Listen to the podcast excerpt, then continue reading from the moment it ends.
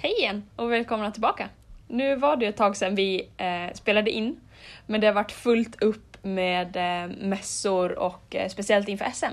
Ja, verkligen. Alltså det har varit så mycket med planering, med monter. Och vi har verkligen försökt att få ihop ett avsnitt. Men mm. inga bortförklaringar utan nu kör vi. Nu kör vi på riktigt.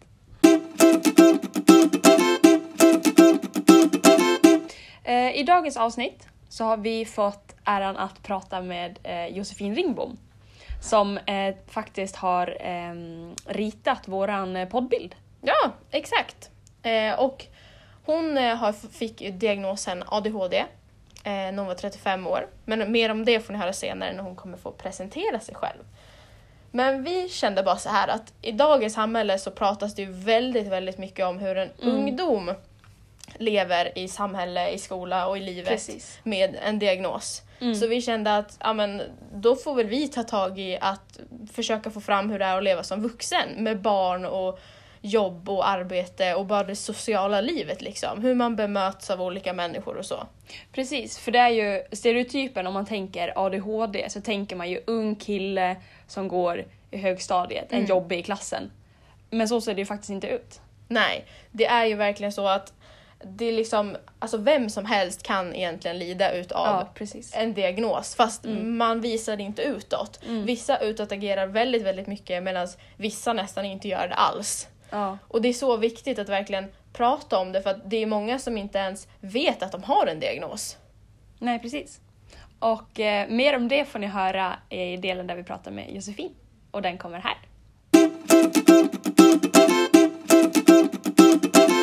Ja, vi vill bara börja med att hälsa dig välkommen.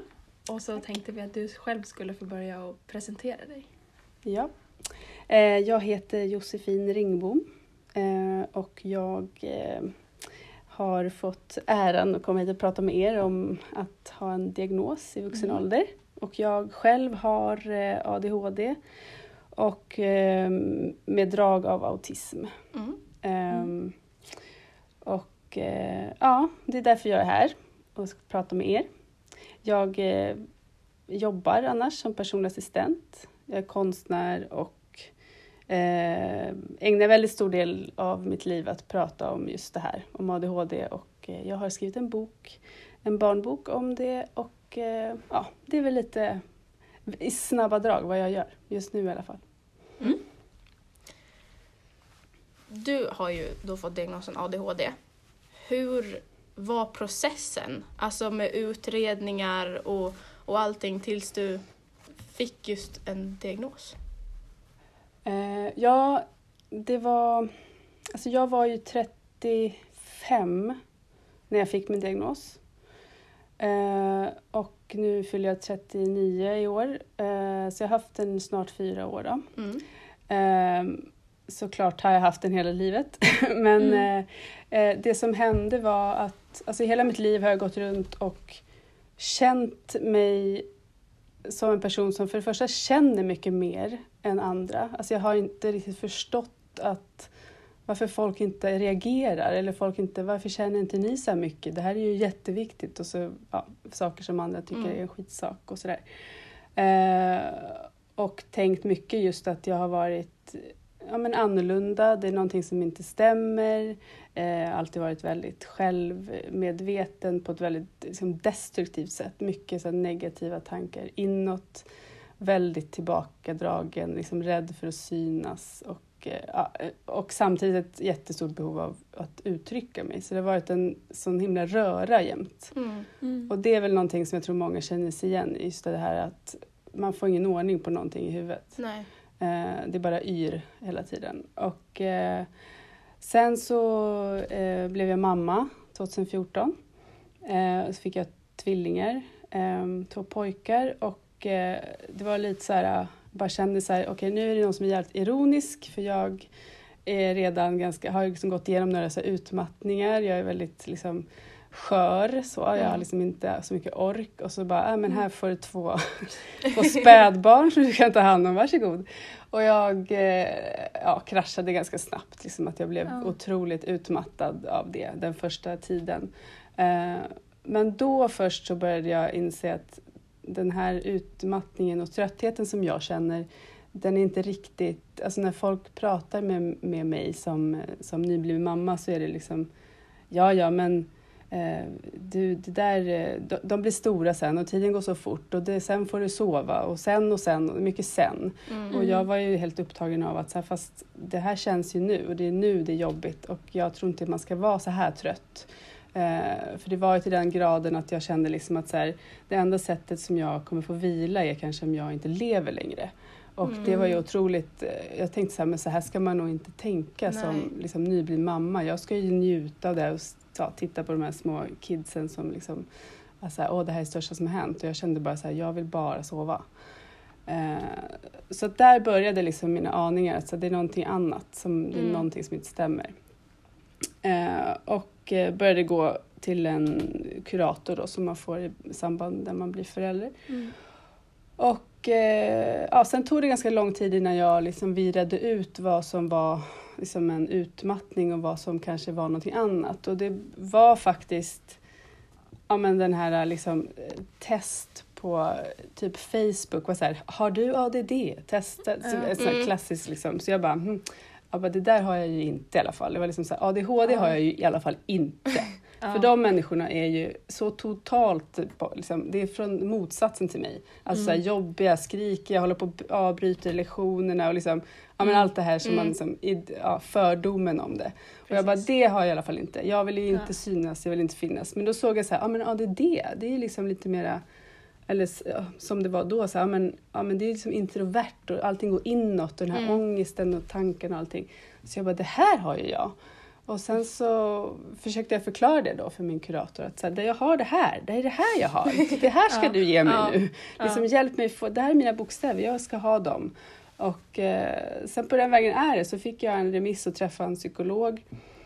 Eh, som skulle då reda ut om jag skulle få en utredning. Mm, och, mm. och eh, han sa likadant. Att så här, nej men, så här, nej men det går för bra för dig. Och du är för liksom, socialt anpassad. Och det funkar bra liksom. Och så har jag med mig att jag har en, en, en, en vad heter, bakgrund i, liksom, i företagande. Så jag har varit mycket i media, mycket i tidningar. Och det känns som att så här, mm. det är en väldigt, det är en bild som folk har. Och till, ja, även psykologen har ju antagligen också läst eh, om mig och sådär. Mm. Så att jag fick verkligen liksom, övertyga den här personen om att så här, fast det här är ju bara som ett spel. Alltså jag har ju, ja. Det känns som att jag har spelat teater i hela mitt liv. Och varje gång någonting har funkat, så är ju inte det för att jag, det har ju handlat om kanske folk runt omkring mig. Mm. Alltså med ekonomi och med allting sådana här saker som man ofta har problem med. Um, så där så fick jag till slut min uh, utredning. Och då ja, tog det liksom en minut så var hon bara så här. Du tar så här, ta det lugnt, sätt dig ner. Du har en diagnos. Ta, så här, för jag var otroligt liksom, så jag måste, du måste hjälpa mig. Du måste, jag kommer liksom dö mm. annars typ. Mm. Så sa hon att så här, nej, nu ska vi bara ta reda på vilken diagnos du har. Men du har absolut en diagnos. Du behöver inte oroa dig mer. Liksom så här, sluta kämpa, ja. Typ. Och sen så fick jag göra ett... Eh, man får ju göra ett antal intervjuer med, sin, med sina föräldrar. Mm. Eh, eller med dem som kan. Och eh, sen hade man typ... Jag tror att det är tre eller fyra intervjuer med ett, ett psykolog. Och sen så är det även ett data, ett test. Mm. Och på det där datatestet som vi skulle göra så skulle jag liksom ha en mus och så skulle jag klicka på olika siffror. Och det var liksom, mm. tanken är att man typ ska se hur, hur snabbt man blir uttråkad och då börjar liksom bli dålig istället för bra. Mm. Eh, och eh, jag skulle klicka på liksom en etta när jag såg en etta. Och det, alltså det var så här, ja, mm. liksom för enkelt så det kommer knappt ihåg vad det var ens. Men då... Ja, och då sa han efteråt att så här, ja, ja, vi har ju så här, du har ju typ högst betyg. Jag har aldrig haft någon som har så här liksom som du, du är så fucked. Liksom. Du har en sån otrolig A D H D. Du, du liksom, det är det du har. Och jag var så här, ja. nej. nej. Nej, nej, nej, jag har inte alls det. Jag har inte alls det. Nej. Men eh, då frågade han och det var väldigt skönt för det var nog första så här eh, stenen som föll var liksom när han sa i det så här, men hur känns det i kroppen när du sitter här och försöker klicka på de här? Och jag var så här, Ja, det, ja, det känns väl liksom att så här, bara, det liksom river ju i mig hela tiden. Så här, jag, mm, mina ja. armar, jag vill bara liksom typ vända mig ut och in och så här, klia. För det är bara mm. yrar i kroppen. Och han var så här, ja. Och det är det som är. Ja. liksom, och jag så här, va? Alltså det var ju helt otroligt ja. så stort. Jag bara, mm. är det det? Jag trodde typ att jag var nervös eller skriksla. Alltså man försöker mm. hitta andra hela tiden lösningar. Mm. Men det var inte det, utan det är så här, men det är så här det känns. Det är det här som är liksom rastlöshet, inte kunna vara liksom i fokus här, för det liksom, du blir uttråkad. Din hjärna vill stänga av mm. och liksom, nu går vi och lägger oss. Och så. Mm. eh, ja, så där är väl liksom processen. Hur, det är ju en, och för många tar det ju väldigt lång tid. För mm. mig gick det ändå relativt snabbt, tycker jag. Mm. Så det var, det var väldigt skönt att få... Att det tog ju mindre än ett år i alla fall. Att få komma liksom hela vägen till, till mm. bokstäver, så att mm. säga. Men eh, hur känner du att din vardag? Alltså hur den har förändrats liksom från att innan du visste liksom att det här var en diagnos, det jag kände. Eller, och sen till hur det var efter. Mm. Kändes du att det var någon större skillnad? Eller var det liksom så här, det var ganska liksom eh, samma, men att du visste liksom vad det berodde på? Ja, så det blev ju som i två steg kan man säga. För ja. att den dagen jag fick bokstäverna eller så, mm. då, då kom jag ihåg att då gick jag därifrån och var, alltså från det mötet och kände mig bara så här att jag var liksom femton kilo lättare. Jag bara var så här, mm. nu har jag, nu har jag svaret. Nu kan mm. jag liksom börja också jobba med mig själv. Men det räckte så otroligt långt med att bara veta att så här, jag hade rätt. Mm, liksom, mm. Under alla de här åren så hade jag faktiskt rätt. Eh, och för att man försöker hela tiden att anpassa sig och ta bort och försöka liksom så här, det är något fel på mig, men jag kan säkert ändra det här. Eller, och så upptäcker man gång på gång att det går inte, jag kan inte. Och hel, alltså, ju längre tiden går, desto mer hinner du ju också såklart banka på dig själv. Och till slut så kan det ju liksom bli jätteilla mm. om man liksom inte får stödet. Eh, Så det var en jättestor sak. Och sen så började jag väldigt snabbt att medicinera. Eh, och eh, jag tror att... Och det var ju liksom som dag och natt. Alltså nu, eh, om man jämför bara... Det kanske, det, jag, jag svarade väldigt bra på min behandling. Mm. Och jag var liksom så här, jag vill ha allt. Jag vill liksom ha medicin, jag vill ha samtalsterapi. Jag vill, alltså anhörigstöd. Allt som går att få. För att mm. jag kände att jag vill verkligen... ta vara på det här och liksom mm. få det stödet som jag också är, har rätt till. Mm.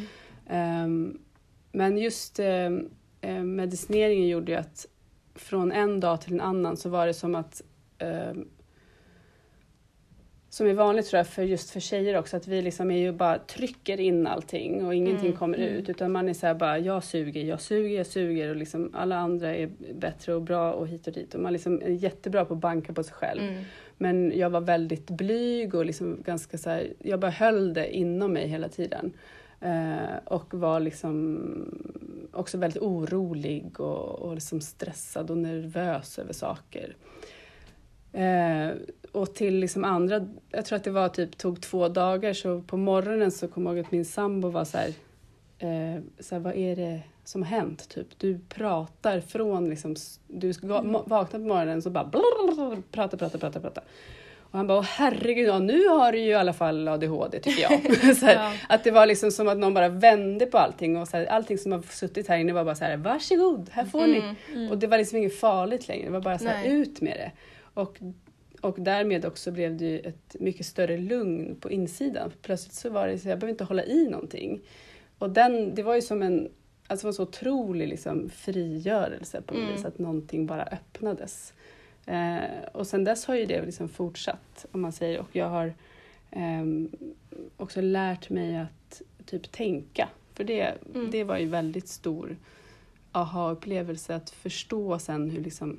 Ja, men hur A D H D påverkar hjärnan och liksom hur eh, att det bara sitter en liten bit här inne som inte riktigt orkar komma igång liksom. Och sätter man igång mm. den så bara är det så här helt magiskt. Och det är liksom, jag typ kan föreläsa och kan skriva böcker och jag kan ja, skriva blogg. Och, alltså, mm. plötsligt så bara händer allt det där. Från att ha varit så här, ja oh, det här var en tanke, oh, nej jag hann inte. Alltså man, hinner, man får ja, inte tag i mm. någonting och nu är det så här, röd tråd, jag vet, jag kan, jag kan hålla röd tråd.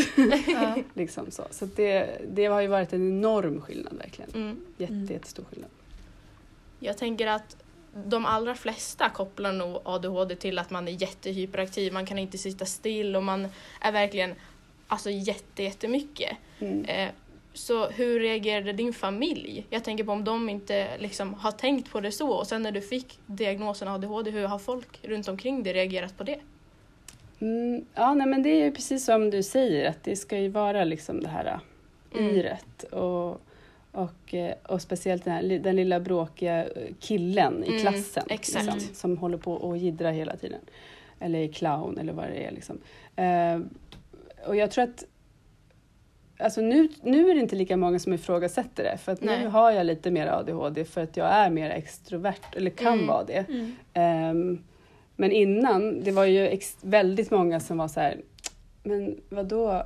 Alltså det var väl det första de sa. Men du kan ju sitta still. Men du, kan, mm. du är ju inte liksom, vadå, mm. du är ju inte stökig. Nej. Jag har ju träffat mina fröknar till exempel från, från skolan. Och, och det var inte så länge sedan. Så jag, hade, jag träffade tre eh, lärare på samma dag när jag var hemma och hälsade på mina föräldrar. Så varav eh, ja, en av dem, hon, eh, hon kommer inte ihåg mig alls. Hon bara, men jag har inte haft dig i skolan. Jag bara... Nej, men... Nej, fast du var ju min klassförståndare. Hon bara, nej, nej men det var jag inte. Jag bara, hä, okej.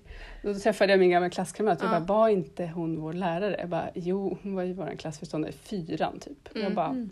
ah, soft. Jag syntes verkligen. Alltså, det var ju verkligen mm. en sån otrolig bekräftelse på att mm. här, de här, man pratar ofta om liksom, de osynliga barnen. Och speciellt mm. om man pratar om tjejer. Mm. Och det var så här, jag tänkte så här, men det kan inte... Alltså, det kan inte stämma så mycket. Så mycket som jag kände. Jag var som en vulkan inombords. Ja. Och att bara, det syntes ju ingenting. Och den andra läraren, hon sa det. Ja, ja det blev man ju inte så irriterad på i alla fall. så här, nej, nej okej. Nej, du märker, jag syntes verkligen inte överhuvudtaget. Så att, jag förstår ju att folk... Alltså den bilden som man matas med liksom, mm. hela tiden är ju den här stökiga. Och det är ju också... Um, ganska logiskt, för det blir ju också jobbigt för andra på ett annat sätt, för mm. de som är stökiga, det är klart att de märks mer, men det är ju inte, det kan ju vara inte mer destruktivt, men, men på ett sätt väldigt mycket mer jobbigt, just att man aldrig får synas och mm. aldrig att någon som frågar så här, vänta nu, det är något här, så här varf, mm. varför, vad går du och bär på? Mm. För det tror jag att man, alltså det hade man ju önskat nu. Och så fort jag är ute och föreläser eller är i skola så, där, så tittar jag ju alltid efter typ det mest tysta barnet. För att det är så här, ja. Där är det antagligen mycket mera liksom ångest, eller kanske kommer bli, än för den som liksom ligger och krälar på golvet och är så här, släpp ut mig. Ja. Så, så att, men ja, så att folk är ju, jag tror fort, fort, fortfarande att det är en hel del människor runt mig som är så här, ja, men som är i, överlag att så här, nej men det är liksom, det är lite hittepå så. Mm. Men eh, ja, det är det ju inte. Men däremot Nej. Så tror jag att man alltid kommer ha den, att folk kommer ändå vara lite så tveksamma, att så här, är det här, och du som är så ordentlig, eller men mm. så här, ja men du du har ingen aning hur det ser ut hemma hos mig just nu. Nej. Alltså så där. De, ja. man man är ju bra på att spela teater så, och det har jag varit jätteduktig på mm. hela mitt liv verkligen. Borde nog kanske bli skådis om jag skulle göra mm. om det här. Så, absolut, svinbra på det. När jag var liten mm. så hade jag, alltså hela mitt liv har jag väl haft väldigt problem med att hantera känslor. Mm. Och det, jag har lärt mig hantera under åren, men när jag var mindre så var jag väldigt utåtagerande. Jag kunde lätt råka, om jag blev arg på någon, liksom, ge en liten knuff på armen. Eh, och då var det många...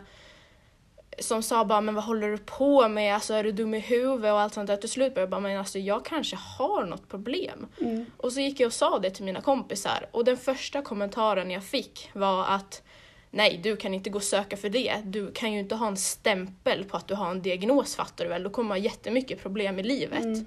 Hur tänker du kring det? Alltså, att få en så kallad stämpel. Mm. Um, ja, alltså det är faktiskt någonting som jag inte har tänkt så himla mycket på alls. Nej. Förrän eh, ganska nu, lite senare i liksom nu när jag har börjat, när man har, när jag har haft det några år och börjat så här mm. se att så här, vänta nu. Eh, man kan se vissa händelser som, alltså speciellt kanske arbetsrelaterat, att, att det är så här, vänta nu, sa hon så där för att hon tänker att jag inte klarar av mm. det här som andra mm. eller att man plötsligt blir så här, vänta, är det, diskriminerar du mig nu? För att jag mm. vet, jag har liksom aldrig riktigt, jag har så svårt att tro det om folk, att så här, men vadå, mm. ni fattar väl att jag funkar jättebra, bara, men jag kanske bara funkar annorlunda. Mm, exakt. Eh, jag har svårt att komma i tid, men hjälp mig då istället, mm. för att liksom, det kommer, jag kommer komma, det kommer lösa sig. Mm. Eh, men, men där märker, man, märker jag ju mer och mer att, att och någonting som jag verkligen kan verkligen störa mig otroligt mycket på är just det här att så här, men ska jag behöva, ska man behöva kämpa med det här också hela resten av livet? Att, mm. att så här få bara, jag är ju bara som jag är. Jag har ju min diagnos mm. för att jag ska få rätt stöd och Exakt. När jag behöver det. Precis som att om jag är deprimerad så behöver jag stöd. Och, mm. eh, ja, och nu har jag den här diagnosen och då behöver jag ett annat stöd. Men det har ju sällan med andra personer att göra egentligen. På, mm. på min, det handlar ju mer om att så här, jag har en kontakt med vården. Jag har en medicinering som jag mm. behöver. Jag kommer klara mig också utan den i ett par dagar. Alltså det, är mm. så här, det går bra. Det löser sig. Och, och ju mer tillåtande människor är runt omkring mig, desto lättare är det. Det, det som är jobbigt är ju just att när det inte blir tillåtande så går jag ofta, alltså jag, man brukar säga, eller jag brukar kalla ju mig, alltså att, som att hjärnan har liksom fastnat i en slags fjortonårings mm. liksom, känslomässiga stadie. Mm. Och, så det kan ju bli lite dramatiskt ibland då, när någon går emot mig så blir det så här, alltså då ja. blir det liksom, då blir jag fjorton och rikt, då blir det så himla ja. dramatiskt, ja. speciellt inombords kanske. Men och det, det märks väldigt tydligt när någon liksom har förutfattade meningar eller så om en. Um, så att, sen så tror jag att jag är ändå vuxen. Uh, även om, ja nu kanske, ja men om jag skulle börja studera eller så, eller liksom utbilda mig till någonting nu, så, så är det nog första gången som jag faktiskt så här, stöter på lite så här, vänta nu, undrar om, nu får jag ju inte bli vissa saker. Jag får inte, jag får inte ta fallskärmsert tror jag längre heller. Jag får inte bli polis. Jag får inte bli... Mm. Alltså det kommer ju bli... Och det är så mm. sjukt. För jag är så här, hur ja, kan verkligen. det gå åt det här hållet? Mm. Det borde snarare vara tvärtom. Mm. Um, och det här är ju någonting... Det är ju väldigt, väldigt skrämmande att det är så. Mm. Uh, och nu har jag väl så här turen då att jag inte vill bli något av just de här sakerna. Men det är ju en enorm liksom... Uh, det är ett sånt jävla bakslag. Att så här, mm. ska vi backa tillbaka i, mm. i historien och bara nej... Nu får jag säga, oh, jag och kvinna kanske bara ska vara hemma och laga mat istället. Då, för det, liksom, vi, kanske, vi går åt det hållet på något mm. vis. Det bara backar, backar och backar tillbaka. och backar. Mm. Och jag tänker så här, de enda som vill hoppa fallskärm, det är väl de som behöver ha det här ruset som typ har en diagnos. Och så här, mm. vem ska hoppa fallskärm nu? Och varför mm. skulle vi inte kunna göra det? Um, så det där är jättesvårt. Och sen såklart tänker jag på, på mina barn. Att liksom, där... Mm. Och kanske inte så mycket för det skull, men för, för också som förälder att hela tiden så här, ska jag kämpa för mina barns självklara rätt att få ett stöd? Ska, är det då bra eller dåligt att de har en diagnos? Det där är jättesvårt, mm. verkligen. Och jag förstår att folk är rädda för det, men, men jag tänker att desto, ju fler som får diagnosen, desto mer kommer till slut samhället att fatta att, vänta nu, om en tredjedel av svenska, svenskarna har typ A D H D och en tredjedel har typ autism och en tredjedel har typ ingenting då. Alltså mm. då kanske vi måste så här, kanske något annat vi borde göra. Typ mm. ändra mm. skolsystemet eller ändra samhällsstrukturen, för att vi, kan, vi kanske måste till slut fatta att vi har en del personlighetstyper. Mm. Och det måste mm. få vara så. Verkligen. Och det finns en anledning till att det är så. Uh, Och att den här stämpeln ska ju bara inte finnas. Nej. Så att jag blir ju så här bara, nej, mera. Alltså ta på med diagnoser bara, kör. Mm. Mm. För att ju fler som får det, till slut kommer inte, det kommer inte gå. Man kan inte ge medicin till en tredjedel av Sveriges befolkning. Nej. Det går inte. Nej. Då kommer man att fatta att, hmm, okej, så om vi gör på ditt sätt, ja, då behöver jag faktiskt ingen medicin. Och så är det ju för, för, mm. för mig också. Mm. Att, um, ja, nu tog det ju väldigt lång tid innan jag fick min diagnos, för att jag har... väl typ levt ett ganska A D H D-anpassat liv. Mm. som jag absolut inte har tänkt på det så såklart. Men jag kan ju se det nu. Att så här, ha egen företagare, så här, flexibel, kan göra lite vad jag vill. Jag kan krascha, jag kan sova ett dygn, jag kan jobba sexton sjutton mm. timmar i sträck. Jag kan göra liksom det som krävs. Och jag har skött det. Eh, sen har jag haft problem med vissa saker. Men väldigt lite av det har liksom varit eh, just hur, mitt, hur min vardag har funkat. Alltså det har ändå funkat bra. Mm. Så att det är först när barnen kommer, när man är så här, då blev jag tvungen att gå in i en slags rutin mm. och mm. vardag som inte jag någonsin har gjort förut. Och sen eh, var eh, hela tiden, alltså aldrig få vila och aldrig få återhämta mig. Och det, det har ju varit det som har gjort att så här, det här funkar inte längre. Och, eh, men ja, på, i en annan värld så hade jag, allting funkat jättebra. Så att Så att jag tror det handlar väldigt mycket om hur vi lever våra liv. Liksom. Mm. Mm. Och i skolan så finns det ju typ bara ett sätt. Och det sättet funkar inte för oss alla. Mm. Liksom. Nej. Så att där ligger ju mycket i, i hur, vi, hur vi gör där. Eller hur, hur skolan eh, kan ändras, måste typ ändras. Mm. Så precis. Att det blir lättare för oss. Ja, idag alla. Är ju tyvärr inte skolan faktiskt till för alla. Känns nej, det nej verkligen inte. Det... Den funkar inte för alla. Även fast många vill att den ska funka så gör den tyvärr nej. Inte det då. Och eh, det jag tycker är ganska intressant. Alltså du kommer ju aldrig höra en vuxen person som har A D H D som säger så här. Alltså jag gick i en A D H D-anpassad skola och det fuckade mm. upp hela mitt liv. Snarare mm. så skulle alla gå i en skola som är anpassad mm. efter A D H D. För det är bara sunt förnuft. Det är så här, ingen mm. orkar med för mycket ljud, ljus, alltså störande intryck, överstimulering. Alltså det här är ju inte... Det är inget liksom, nej. Det är inget jättekonstigt. Det här är bara att absolut alla inte. Behöver det. Alla mm. mår bättre mm. av det här. Så varför inte vända på det? Mm. Gör skolan anpassad till individen. Liksom. Verkligen. Mm. Det, och, och så kan ni spara på att då behöver ni inte göra någon typ för normen. För att de klarar sig, jag lovar. Mm. Alltså de kommer ju också att klara att gå i en skola som är anpassad efter någon som har A D H D. Det är liksom inte det som är problemet. Nej, precis. Så att det där, ja. Det är bara liksom... man får verkligen det, det där är ju verkligen en kamp som man hoppas att man någon, att det kommer liksom kämpas för verkligen så att det blir en förändring. Jag kan ju mm. säga en sak eftersom mm. ni går på gymnasiet så kan det vara kanske intressant. Jag eh, jag gick ju här själv på gymnasiet mm. och mm. Eh, jag gick eh, tre år. Eh, jag gick ett Alltså jag gick eh, tre olika program, ett år av varje. Jag gick aldrig ut, jag tog aldrig studenten. Eh, men jag började på, jag gick rörlig bild, heter det, jag vet inte om det heter det fortfarande. Men eh, rörlig bild, alltså film då, media typ. Mm. Och sen gick jag, eh, ett år så gick jag individuella programmet, vet jag inte om det heter så längre. Alltså ett så här, typ för oss som inte hittade rätt typ så kunde man gå som en... Mm-hmm. eh, eh, Ja, ett, så här, ett år där man, det var ingen, man fick inga betyg utan det var mer en så här, jag syns som en förvaringsplats, jag vet inte. Mm.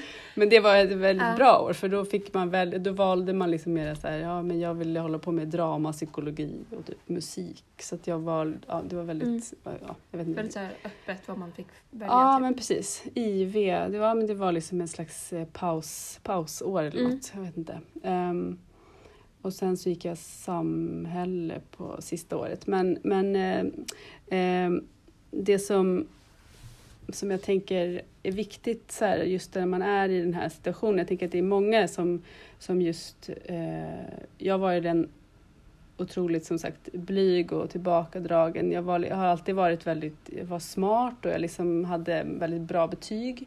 Eh, men jag tyckte det var väldigt, det var väldigt, väldigt jobbigt att prata inför klassen och så. Mm.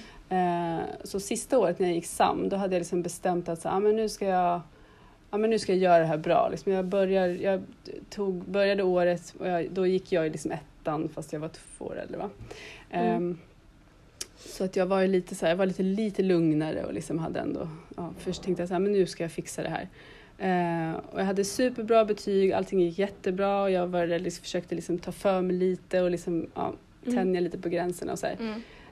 Men sen så var vi ett tillfälle så hade vi en, en härlig konservativ gubblärare som eh, i svenska och vi skulle ha ett föredrag och det var liksom det som mm. var eh, slut, ja men betyget skulle sättas på den här ja, föredraget då. Uh-huh. Eh, och jag sa då till den här läraren att så här, men jag, det, här, det här fixar inte jag. Alltså jag, Nej, kan mm. inte, jag fixar inte att ha en, ett föredrag inför hela gruppen. Men jag kan absolut ha det kanske för en mindre del och sen för hela gruppen sen. Om jag kan liksom få, mm. alltså så här, ge mig, li- ge lite mig någonting. Liksom, mm, ja. till, ge mig lite stöd i det här. Och jag kommer ihåg att han sa liksom så här, ja men... Nej, men så gör vi inte. Utan det är så här, det här är bara att göra. Mm. Ja. En riktig sån, liksom, så här, det är precis det man behöver höra. Det här är bara att göra, sen är det över. Eh, ja, så är det. Sen får, annars får du inget betyg, typ. Mm. Eh, och det är väl någonting som... Alltså hade jag haft, om hade jag vetat då att jag hade en diagnos så hade det på många sätt varit mycket enklare. Mm. Men mm. i den situationen, för jag var så här... Fast jag vet att han har, så här säger man inte. Alltså jag är fortfarande mm. typ ett barn eller något. Och ja. så här, jag klarar inte det här. Jag ber om hjälp. Mm. Och han aktivt så här säger att nej men det får du inte. Du får nej. inte något stöd i det här. Eh, så att eh, ja, där liksom då, då gick jag härifrån. Sen slutade jag skolan. Mm. Bara för att den här läraren inte gav mig ett liksom, ja ah, men du kan få ha liksom, föredrag för de här fem. Mm. Fine. Liksom, sen får du ha för hela gruppen. Eh, och det kan jag än idag känna liksom, att så här, jag skulle vilja snacka lite med den här gubben. Han, han jobbar ju antagligen inte kvar här längre då. För han var ganska gammal redan då. Så det är ju bra. Men alltså, hur viktigt det är både för alltså, som, som pedagog. Att så här, mm. pedagoger måste liksom, se... allvaret i vad de, alltså en enda mening kan liksom säga, ja ah, det gjorde att jag inte, kanske inte tog, jag kanske hade tagit studenten efter det, jag kanske mm. hade gjort massa mm. saker, jag vet inte, det gick ju bra ändå, men eh, men hur starkt det kan kännas, alltså när någon som har A D H D utsätts för en orättvisa, alltså då är det mm. bara, då är det bara kört, och mm. det tycker jag, det märker man både för någon som är liksom tre år och någon som är liksom femtio. Utan mm. det kommer alltid vara så här. När man märker att någonting så här, fast det där är inte schysst. Då, liksom, då går det ju bara, då är det kört. Liksom. Mm. Um, vilket jag tänker ändå är, det är en, ganska, det är en bra egenskap i, i, i det långa loppet. Och, um, men just också som elev att, att verkligen, alltså utsätts man för en sån person. Eller alltså får den här, det finns väl mycket, det finns kuratorer och syokonsulenter och sånt här antar jag fortfarande. Mm, mm. Eh, att verkligen så här, ta upp det, för att det är väldigt tråkigt att, att det blev som det blev, för att jag, tycker ju om, jag tyckte väldigt mycket om att gå i skolan och det var roligt, alltså jag var duktig och så. Mm. Och där kände man så här att det kan vara, det kan vara så enkelt. Jag kanske inte mm. hade behövt en diagnos men fortfarande ett stöd. Exakt. Alltså det vet jag inte liksom. Eh, Men idag när jag står och föreläser så jag, mm. tänker jag alltid på det här. Att liksom, bara för att, och det var ju också en sån, när jag fick min medicin så var det också en, nu kan jag ju stå och prata inför liksom flera hundra pers. Och jag så här, mm. kunde inte bry mig mindre. Nej. För mm. att jag också har rätt ut vad det är som är, jag vet vad det är som känns nu i kroppen. Och det tror mm. jag är en viktig, en viktig del i, i det här att, jag vet vad som är rädsla och vad som är liksom var glad. Alltså för mig så känns det väldigt mycket likadant. Mm. Alltså jag vill mest bara krypa under en sten. Så här. Jag vill så här, åka eh, vad heter det? berg-dalbana eller liksom vara i krig. För mig är det typ exakt samma känsla. Och så att jag mm. vill inte göra något av det. Men liksom det är sådär. Ja. Man vill, alltså, att kunna reda ut det. Så då, då är det lite enklare. Så. Mm. Um, men det vill jag verkligen skicka med er för att liksom... Eh, att det är jätt, alltså de som inte syns och de som inte hörs och de som kanske syns absolut minst eh, kanske är de som är otroligt så här, de sitter där med jävligt mycket bra info mm, och ja. är väldigt intressanta och har liksom eh, antagligen en väldigt aktiv hjärna. Och hur en liksom medmänniska, hur liksom du som person mm. också kan, liksom, en sak som du säger kan liksom göra jättemycket för någon som, som inte vågar kanske ta plats. Mm. Eller som inte är liksom den här som skriker och bråkar och, och liksom mm. hörs. Utan de plötsligt så, jag minns fortfarande idag en, en av mina, eh, jag tror jag hade en, en fröken, jag kanske var liksom så här, sju år. Jag har väldigt dåligt minne från min barndom, men jag minns en liksom lärare och för att hon typ den enda som typ såg mig på hela på hela lågstadiet och hon, alltså jag kommer aldrig glömma henne. Nej. Och mm. eh, ja, sånt där känns liksom jättestort när man är så här, jag ser så otroligt mycket saker som har hänt som är så här, som bara har åkt förbi. Och så finns det liksom vissa personer som är sån, sån nyckelpersoner som de har ingen aning om att de har gjort de, sån nej. skillnad liksom. Nej. Och det är ganska häftigt och, och när man så här, både för den personen tänker jag, även om inte den vet om det, men så här, fan vad coolt och och kunna göra en sån skillnad. Så alla kan verkligen göra stor skillnad för en annan. Mm, så. Verkligen. Så ja.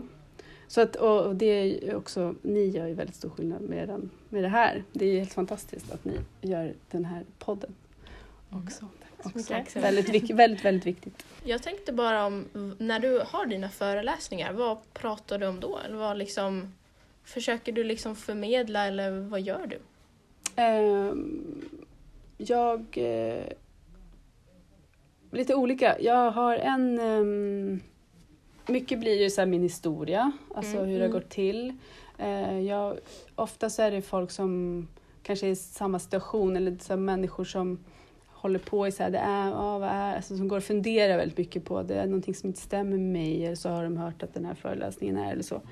Eh, så jag försöker ju liksom bara berätta hur det har varit för mig. För att jag förstår också att... Eh, Jag berättar lite från, en, från, en, från ett, annat, ett annat håll. Jag mm. kallar liksom A D H D för mig är som en, en känslomässig överdos. Att hela tiden vara mm. konstant. Liksom att man är en så här ren bara energi. Eh, och det är väldigt skört. Och mm. samtidigt, jag brukar säga att jag är hudlös och skitstark på samma gång. Och mm. det är verkligen en sån... För att, för att orka vara så här känslomässig så måste man bli stark. För att annars, ork, alltså, annars så trycks, försvinner man på en gång. Mm. Mm. Och, och så blir man stark för det. Alltså mycket av mina föreläsningar handlar om det. Alltså just det här känslomässiga, att leva med det hela tiden. Och, och det som jag har märkt är ju att det, som, att det är det som väldigt många människor tar till sig som är så här... Bah, det, så här, mm. det, är ju, det där är ju, är ju mina ord. Ja, men vi vill tacka dig för att du ville komma hit och ja. prata med oss. Tack själv för att jag fick komma och för att ni gör det här jätteviktiga jobbet. Ja, det är så viktigt att, att du faktiskt pratar om det. Det är väldigt mm. många som inte vågar prata om det. Nej, ja, och det är för mig helt oförståeligt. Eller så. Mm. Jag har aldrig... Om, jag brukar tänka på, det finns en låt med Veronica Maggio, vad heter den, sjutton år heter den så. Mm. Ja, när hon mm, säger typ så här, du kan ja. fråga mig vad jag vill, eller så här, vad du vill, jag kommer berätta allt. Hon ja. sjunger inte exakt så, men, men jag brukar tänka på det så här, ja det är precis, det där kommer liksom aldrig gå över, jag kommer alltid vara sjutton år och så här, nej men välkommen, här bara, ta, här, mm, jag är öppen som, det finns inga, det finns ju inga filter. Nej. Och eh, det brukar folk ofta säga så här, men du är så modig som, brukar, som vågar liksom. Men det är ju typ kanske det enda som jag inte är rädd för. Alltså jag är rädd för typ allt. Jag är väldigt så eh, trauma eh, rädd för allt. Men inte för att vara öppen och prata. Nej, för det är Nej. så viktigt att inte ja. sätta spärrar på sig själv. För att alla, i, från absolut. grund och botten är vi ju alla bara människor. Ja, verkligen. Mm. Absolut. Små känslomässiga... Klumpar. Ja, ja men, verkligen. Ja, nej, men absolut.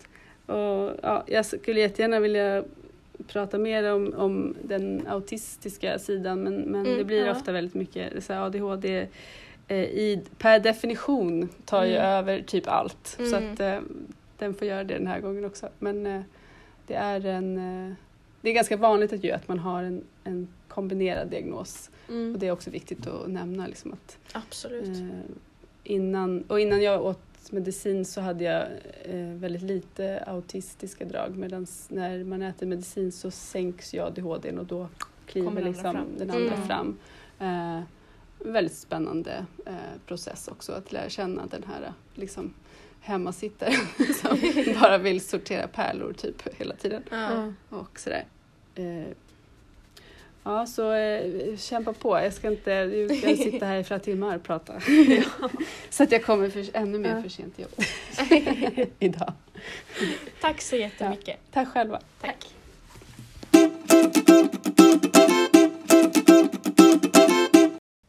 Det är ju så lätt att man ger en diagnos till vardera kön och att man inte tänker på individen i sig själv. Mm. För att man ger ju inte en diagnos. Ja, ah, men du är en kille, du får den här bara för, och du ska agera så här. Och du mm. är tjej och du ska agera så här. Och du är icke-binär och då ska du agera så här. Mm. Va, vilket kön du än vill ha och vilket kön du än har och hur du än tänker. Mm. Så agerar ju alla människor på sitt egna sätt. Mm. Alltså det spelar ingen roll om det har med skolan att göra eller om det har med ditt privatliv att göra. Alltså alla mm. hanterar ju saker på olika sätt. Det är ju samma sak med diagnoser. Man hanterar det ju på mm. sitt eget sätt. Vissa är utåtagerande, vissa är inåtagerande. Mm. Men man får ju inte glömma bort de som är tysta. Precis. Där finns det ju mycket att hämta. Precis mm. som Josefin säger. Mm. Det är oftast de som sitter på allting. Ja, men det här tycker jag, det här tänker jag. Men de, mm. de säger det inte utåt. Nej. För att de vågar inte eller de kan inte. Nej. Utan de håller det för sig själva. Och där är det så viktigt att man liksom kommer åt det. För ofta så sitter de ju, som man säger, på jättebra saker. Mm. Och bra värderingar och bra tankar som de vill dela med sig utav men kan inte. Mm. Och även allt jävla skit som de ja. inte vågar prata om. Mm. För att de känner jag... Det är någonting som inte är rätt med mig. Mm. Ingen annan tänker som jag. Ingen mm. annan uppfattar det här som jag. Men varför ska jag då säga det när ingen annan tänker som jag? Så ja. jag, jag kan inte berätta det här. Nej. Men det, man måste prata om det. Oavsett om du har en diagnos eller inte. Så måste man alltid våga prata om sina känslor. Precis. Mm. Vi vill tacka Josefin återigen. Att hon ville vara med och berätta om det här. Om sitt liv, hur hon hanterar saker och hur hon tänker kring saker gällande diagnoser. Precis. Och om ni vill läsa mer om Josefin och vad hon gör och lite så här, hennes föreläsningar som hon håller så kan ni gå in på josefin ringenbom punkt com och där har hon en liten blogg och lite info om föreläsningar och böcker och eh, konsten som hon faktiskt håller på med. Ja, och vi hoppas ju att ni kunde snappa upp någonting som ni kände att det här vill jag ta med mig eller wow, det där visste inte jag eller ja men så där gör jag, då fortsätter jag att göra det här. Precis, och vi hoppas att ni kommer tillbaka nästa gång vi släpper ett avsnitt och eh, lyssnar på det. Yes. Och kom ihåg, vi är på, på riktigt! riktigt.